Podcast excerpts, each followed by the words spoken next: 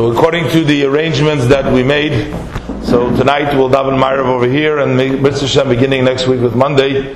Uh, the uh, Mincha Ma'ariv Minyan will take place at Eitz Chaim uh, every evening of the week. Uh, this week it's uh, called for five minutes after four o'clock, and we ask the community to continue to support the Minyan as we've had a beautiful experience over here in the last eight, eight weeks while we all got together with Chabad. And I figured, just as a parting vort, uh, as we used to do uh, uh, between Mincha Ma'ariv, a short vort, so I figured uh, a plain pshat you probably can get in any shul, but a a word according to Chassidus, according to the Kabbalah, so that's probably unique. So I'll take the opportunity uh, to Chaparain uh, uh, to share with you. But we have to understand that although we normally we know the rule Ein Mikra Yoitze Midei Pshutei, that every verse is to be understood also in the very literal sense. Um, and when we read in the Torah the occurrences and the different stories, they were literally, there were people, they really happened, the time frame, and everything else is, is 100% accurate and 100% happened and 100% there. However, we know that the Torah has the Pshat, Remez, Drush, and Soid, in addition to the very simple meaning, and it's obvious even to a child that can understand that as much as we uh, put our effort into Torah and we're obligated to study Torah and to try to understand Torah, to comprehend Torah, to articulate Torah, to expound on Torah in all different levels, but we are limited in our capacity. We all realize that the our ability is no match. It doesn't even begin to compare to the wisdom that there is really in Torah, to the Torah Hashem, the infinite, the Ein Sof, and the infinite wisdom of Hashem and Torah. And that's why the interpretations of Torah are, of course, much more and much deeper and much more profounder and um, infinitely deeper and greater than anything that we can ever reach to the extent that we can reach as created beings. So we only have, with the kindness of Hashem, and merely a glimpse, merely a little bit of an understanding, which God grants us to be able to understand in the Torah that He has given to us. But therefore, within the Torah, there is deeper layers. There is layers in addition to the simple pshat. Matter of fact, that the Shalah HaKadosh says that the Torah actually is medaberes be'elyonim, and the real story is really the spiritual, is the soid, is the secrets of the Torah and it's meramezes b'tachtoinim. So that means that the what we learn here, the pshat, that's actually the really the remez that we have. But the essence of Torah is on a deeper and a mystical level. So, just to put this uh, week's uh, story in, uh, in the two minutes that we have over here to uh, share with you, is if you remember, we have the story when the creation of the world, we have the the rivers, and then the Nahar Yotze Me Eden. There was a river that went out from Eden, and then from there it split. One went to Mitzrayim. Uh, well, actually, the pasuk doesn't use the name of Mitzrayim. The pasuk uses the name Pishoin over there. That's the name of the river. And Rashi over there explains in Chumash that the level, the Pishoin, that is the Nile. That's the Nilus. That's the Nile River. That is what surrounds Mitzrayim. And in the Kabbalah, they explain this that uh, in the uh, spiritual levels, uh, the upper levels are a level of unity where there is no separation. So the level of Eden, the level of uh, delight, is represents the level of Chachma, in the level of Chachma of the Atzilus. And from the level of Chachma the Atzilus, there is the Gan, there is the garden. The garden represents the level of Malchus. And from the level of Eden, the level of Chokhmah, there is the Gan that uh, that the water uh, lahashkis is Hagan, which means that the level of Ein Sof, which is uh, taken by the level of Chokhmah of Atzilus, is spread out through the entire world of Atzilus until it comes down to the, uh, the level of Gan, to the level of Malchus, which is in the entire world, the spiritual world of Atzilus over there, it's all the level of unity. But umisham yipared v'hoyol arba roshim. But then it begins to separate, the union of Ischalkus, the union of separation. And that is where it begins the level of, of the klippas. And uh, of course, the Nile River is what is the meaning of the word klippa? Klippa represents the other side, opposite of kedusha, just like a peel covers on the fruit, and you have a, a fruit inside. The peel covers in it so that it doesn't allow for the obvious to come through, but it's really a cover. So likewise, in the spiritual level, uh, those levels that obscure and don't allow for us to witness godliness in an open way, they're called the level of klippas because they sort of hide the truth. And of course, in Mitzrayim, it's considered to be the uh, big klippas over there. Many hard and difficult klippas fell down. So the way the Kabbalah explains, that was the purpose and why it was necessary for the Yidden to go down in Mitzrayim. Because the sparks that find themselves in the klippas that have come down there, they actually have a very high root. And matter of fact, they come from the level of Toyu, which is called the level of chaos, which is even higher than the level of Tikkun.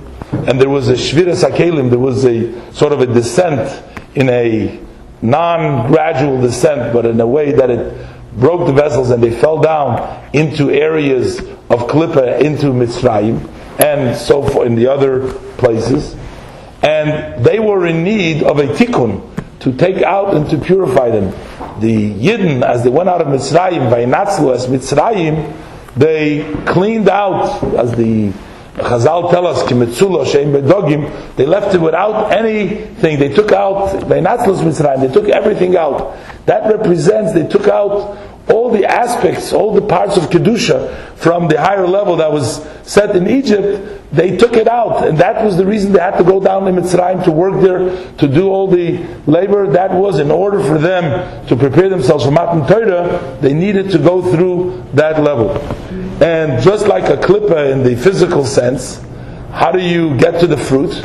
You gotta break the shell. So in a similar way, in order for to take out eventually from the Mitzrayim, it was necessary to have all these makas. The makas that the Egyptians got, that was represented by the banging away and breaking the klippas in order to be able to take out from the holy sparks these parts of Kedusha. And then, when the Yidden take out, that's what it says, Olo Itom. It says that they took out the eight of Rav. It's the 200, Chal is the number 288, the Rapach that fell down. And then 202 they were able to take out from Mitzrayim. And then later on, the other 86, unfortunately, they broke up and scattered into more uh, smaller pieces. And the avodah of the Golus after the uh, the redemption of of, of, uh, of, of the first redemption and then the second redemption, we still are collecting the sparks. Our avodah in the Golus is to find the sparks whether we find the sparks in the in a a person that we bring him close to Yiddishkeit, or we find the sparks in items that we use for kedusha. We are constantly uh, elevating and taking out and bringing about kedusha into our own lives, into the lives of our families, the lives of our homes, the lives of our community, to bring about and to elevate all these parts into the kedusha in order to prepare the world. So finally, once we're done and once we're finished the uh, certainly as the previous rabbi said that all what is left was to polish up the buttons, which means so everything is ready. We're just uh, just about ready to uh, go out of Golus because everything is done, and we just have to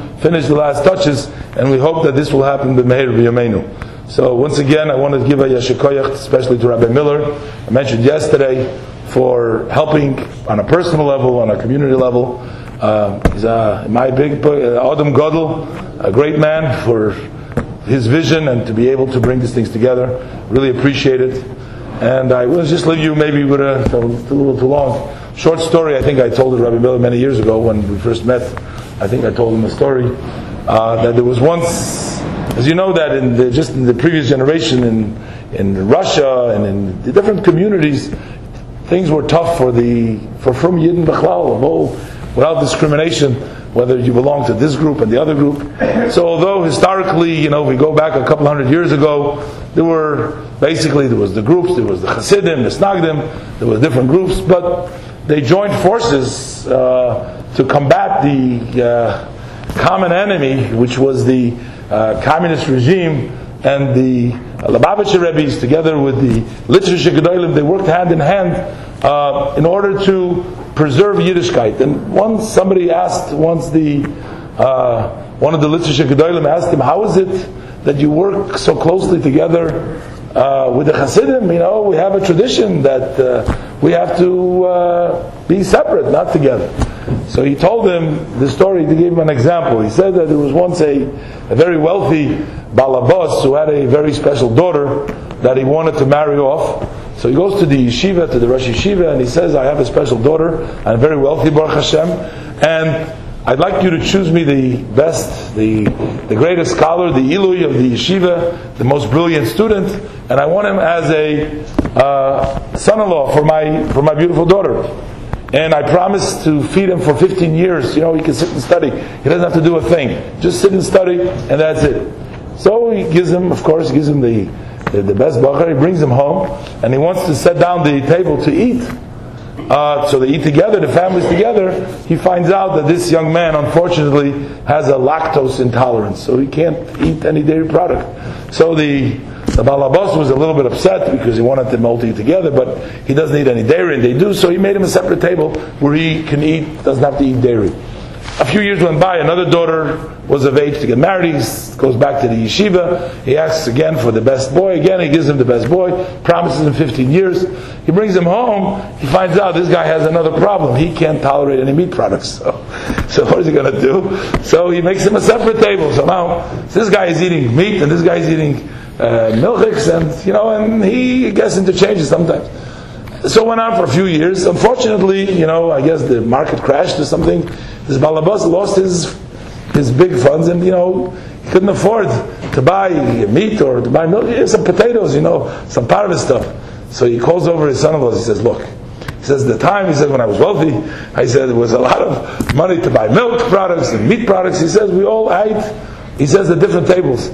He says, now, he says, we have a little pot of a little potatoes. He says, we might as well, he said, eat at the same table because that's all we have. So the God said to him, he said, the situation now of Yiddishkeit in the world is such, it's not like in those days where, where everybody was Gedolim and everybody was just a different path in Avodah Hashem. So he says we can afford to eat at separate tables and be different. But he says, now he says, what we have is a little Yiddishkeit. We're trying to preserve, I mean, what's left. We don't have any more the milchiks and the fleishiks, the meat and Yiddishkeit. He says, what's the point? He says, we got to work together to preserve what he has. It was that, and I think that that's, I think that's a very important message to wherever possible. Of course, everybody has to respect and follow their traditions and their nusach minhag but yet to be able to overcome and to get together. I think this is a beautiful, uh, a beautiful. Uh, trait and uh, again to the community, to Rabbi Miller, and we will continue Be'ezir Hashem for the next eight weeks, and then we'll hope for better times, so maybe uh, we can have milk and, and meet again. So.